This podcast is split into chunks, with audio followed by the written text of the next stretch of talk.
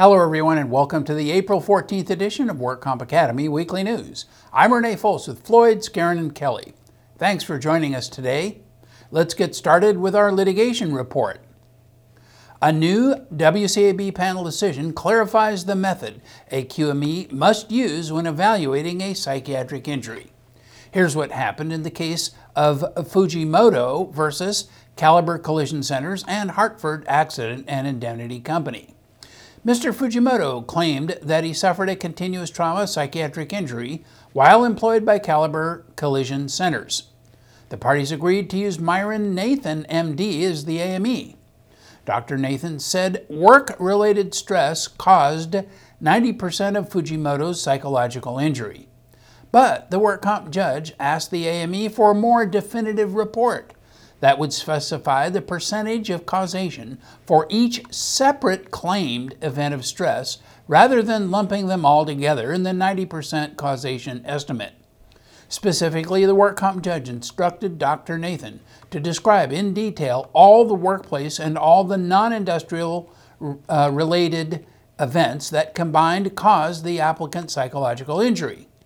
Then Doctor Nathan was to assign a percentage of causation separately to each individual work-related and non-industrial event that, when combined, equal one hundred percent of the causation of the psychological injury.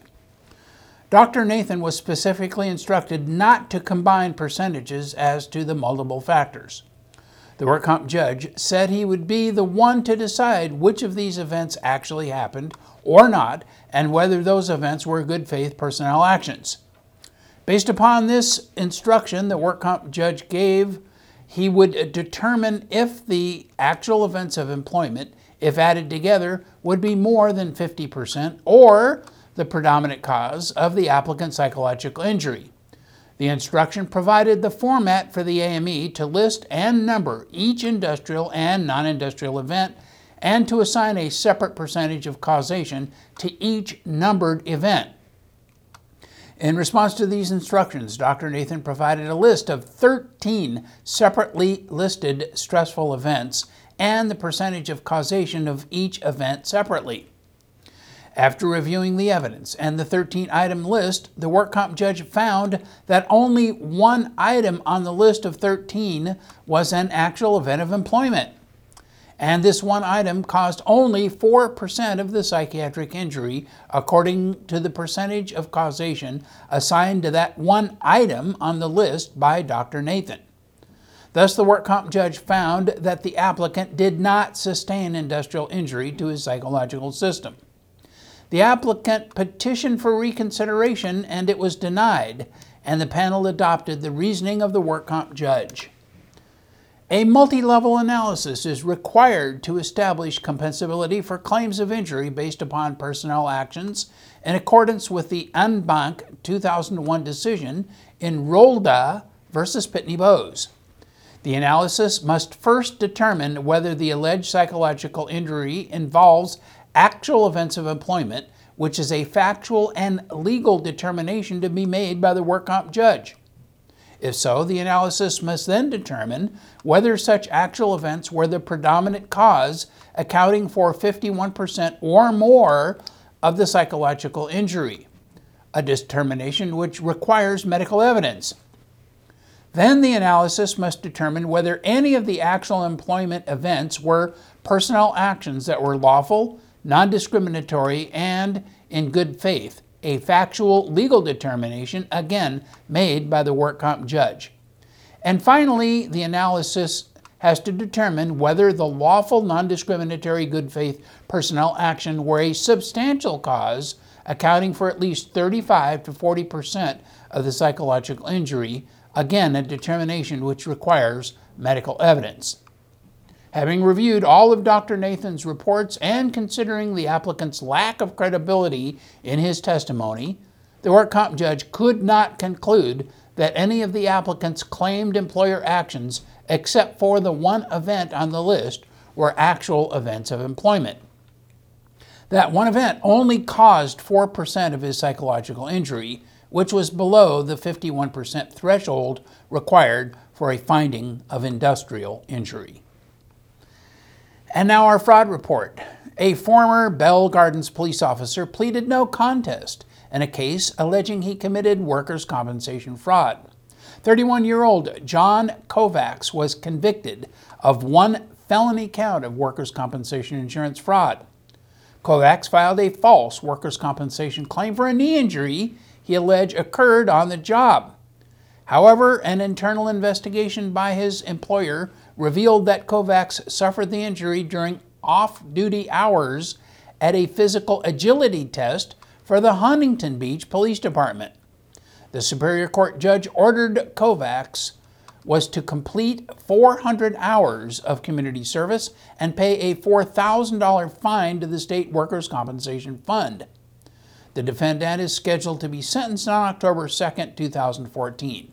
The case was investigated by the Bell Gardens Police Department and the District Attorney's Bureau of Investigation. A San Francisco Municipal Transportation Agency bus driver was charged with lying about being injured in a two thousand twelve robbery, an attack that authorities said never happened. sixty-one-year-old Velma Louise Jones of Vallejo told San Francisco police she was robbed while working a shift as a bus driver back in two thousand twelve. She filed a workers' compensation claim saying she suffered head injuries, but prosecutors said surveillance video from her bus contradicted her story. While three books of transfer tickets were stolen that day, Jones was allegedly taking a break away from the bus during the theft. The San Francisco District Attorney's Office said it began investigating the case after being contacted by the insurance company dealing with the workers' compensation claim. Jones was charged with four felonies: workers' compensation fraud, filing a fraudulent insurance claim, submitting documents in support of a fraudulent insurance claim, and making false statements in connection with an insurance claim. The district attorney described Jones as a city employee who attempted to take a paid vacation from work at the expense of San Francisco taxpayers. But Daniel Siegel, her attorney, said the case was just a misunderstanding. Although Jones was not on the bus at the time of the attack, he said she was outside it and the man who stole her transfers had shoved her out of the way, knocking her head against the bus. She withdrew her claim when she decided it wasn't that big of a deal. If convicted, she faces a maximum of eight years in state prison or county jail. She is now on paid leave of absence, pending the outcome of her criminal case. thirty-three-year-old Chip Kyle Bolton, formerly of Salinas, has been convicted by a jury of two counts of fraudulent statements in order to obtain workers' compensation benefits, one count of insurance fraud, one count of attempted perjury, one count of perjury, one count of welfare fraud, and one count of grand theft. The conviction was based upon surveillance footage of Mister Bolton taken at a Y M C A when he was exercising and playing sports after testifying in his deposition that he was not able to perform these activities. The amount of restitution for the workers' compensation fraud was approximately sixty thousand dollars and for the welfare fraud approximately nineteen thousand dollars. Bolton was remanded into custody and will be sentenced on May second. Bolton's maximum sentence is nine years and ten months, and fines for workers' compensation fraud can be greater than one hundred fifty thousand dollars or double the amount of the fraud. Additionally, in insurance fraud cases, state law provides restitution be ordered and can include expenses such as attorney fees and the costs of the investigation. And in regulatory news, on April second, two thousand fourteen, the Workers' Compensation Appeals Board issued an en banc decision in Navarro versus City of Montebello, which invalidated part of Q M E Regulation thirty-five point five E. In that case, Ishmael Navarro filed an application and claim form in two thousand nine alleging a cumulative injury to his back and ear. He was evaluated in the C T case by panel Q M E Doctor Yogamartum. Then, in two thousand ten, applicant filed new applications and claim forms alleging two specific injuries to his back, lower extremities, and legs. In two thousand twelve, the defendant petitioned to compel an evaluation of applicants' two new claims of injury by the original panel Q M E, Doctor Yogamartum. The work comp judge denied the petition and found that applicant was entitled to a new panel Q M E in his new specific injury cases, and that Q M E Rule thirty-five point five E that seems to require an applicant return to the original Q M E did not apply. The W C A B agreed on reconsideration using a slightly different rationale and ruled that for subsequently filed claims, an applicant need not return to an original P Q M E. Now, pursuant to this W C A B's ruling in the Navarro case, the D W C medical unit will now issue new Q M E panels for claims made after an evaluation has taken place. Initial Q M E panel requests must be submitted using Q M E Form one oh six for represented cases or Q M E Form one oh five for unrepresented cases. To avoid unnecessary rejection of appropriate requests in cases in which additional panels are required in different specialties, parties and attorneys are reminded to use Q M E Form thirty-one point seven. The D W C has posted a first fifteen-day notice of modification to the proposed hospital outpatient departments and ambulatory surgical centers fee schedule regulations. Members of the public are invited to present written comments regarding the proposed modifications. The proposed modifications include updating the definitions of emergency room visit and surgical procedures to conform to Medicare and H C P C S coding changes. Also providing a base facility fee formula to give additional clarification regarding the payment methodology for other services that are determined solely on the non-facility practice expense relative value units. Finally, the proposed regulations clarify that the alternative payment methodology will be inapplicable for dates of service on or after the effective date of the proposed regulation.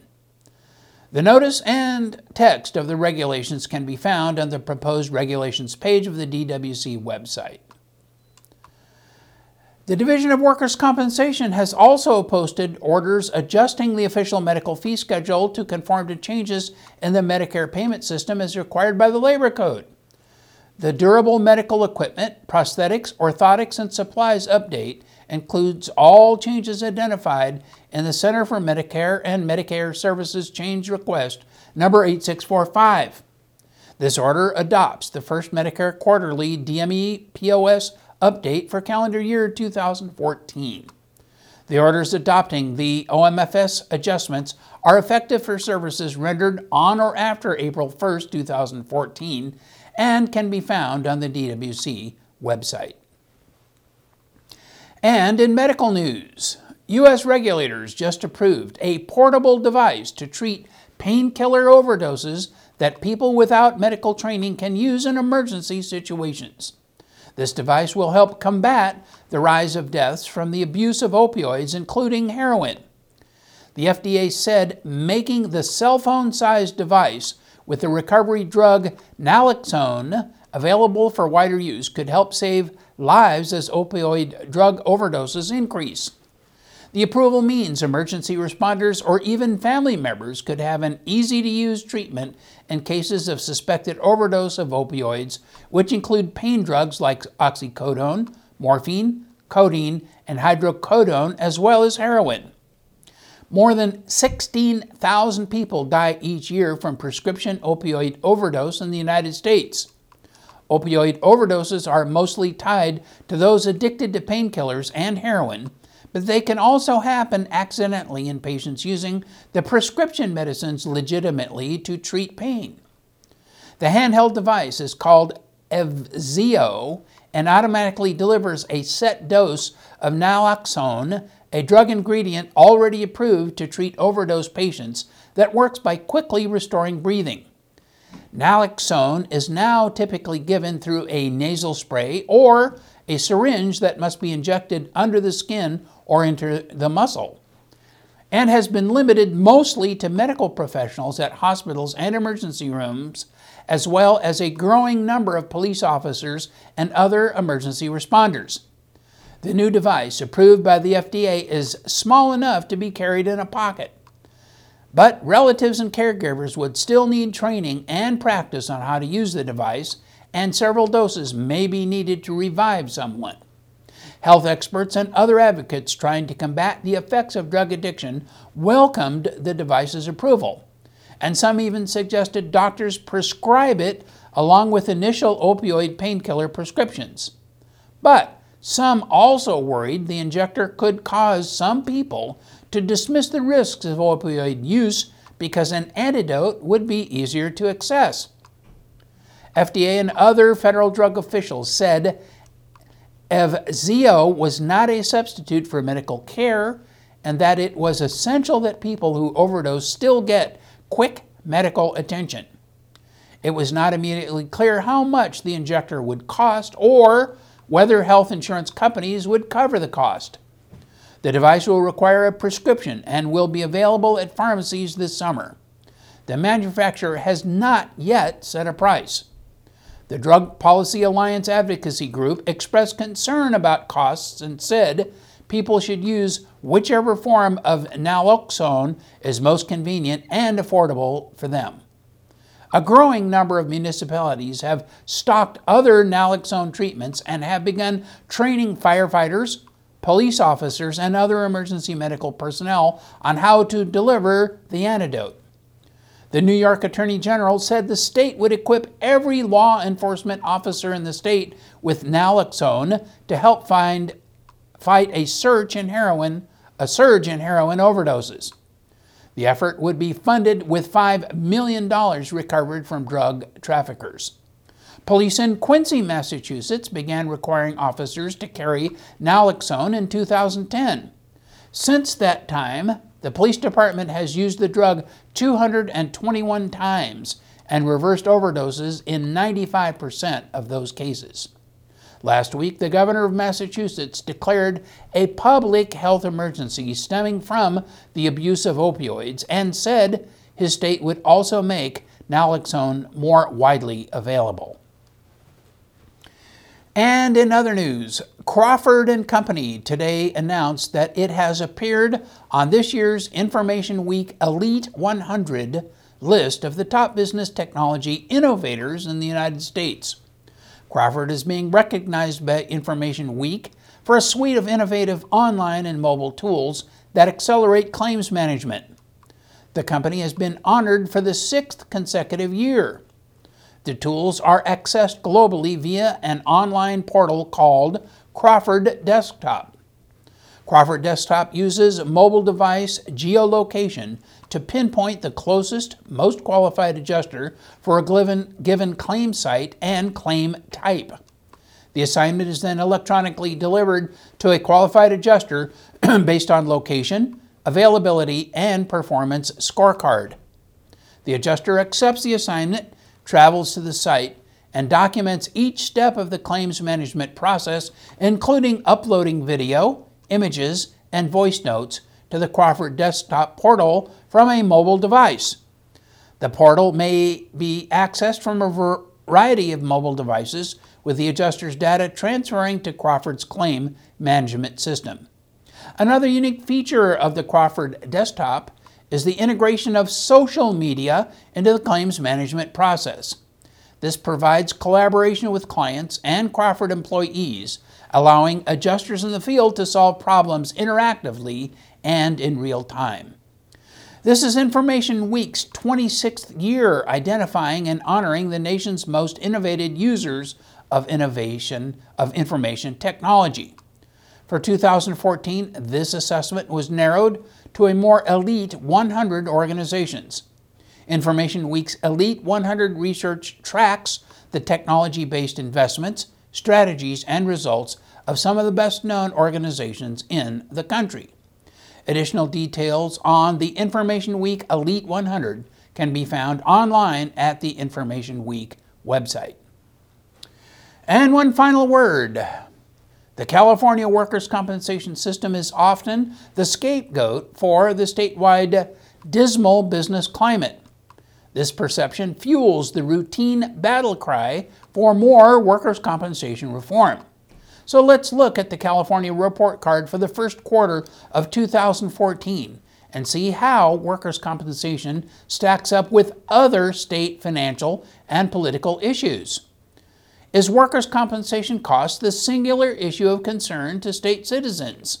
Well, as of April first, two thousand fourteen, California is noteworthy because it has the third highest workers' compensation costs, but the most progressive personal income tax schedule, the highest state personal income and capital gains tax rate, and the highest state-only sales tax rate, the fourth highest state and local tax burden in the country, the fourth highest unemployment rate in the nation, the highest poverty rate in the nation, the third highest educational employee pay in the nation, with the fourth lowest student test scores in the nation, the most restrictive regulatory burden. The California Teachers Union has been the single largest contributor to political campaigns in California over the past decade, double that of the next largest contributor, also a state government employees union, the seventh highest share of public employee unionization, the highest paid public employees, and the fourth worst highways in the country. There's a lot of work to improve the problems shown on this report card in order to improve the business climate and the state economy as a whole. Certainly, there are more problems other than just workers' compensation costs. This is a very painful report card to digest in two thousand fourteen as the rest of the country recovers from the Great Recession. A singular focus on workers' compensation reform is not the answer. And with that, that is all of our news and events for this week. Please check our website daily for news updates, for past editions of our news, and for much, much more. And remember, you can subscribe to our weekly news podcasts and our special reports using your iPhone, iPad, iPod, or Android device by searching for The Work Comp Academy with your podcast software. Again, I'm Renée Foulce with Floyd, Skarin, and Kelly. Thanks for joining us today, and please drop by again next week for more news.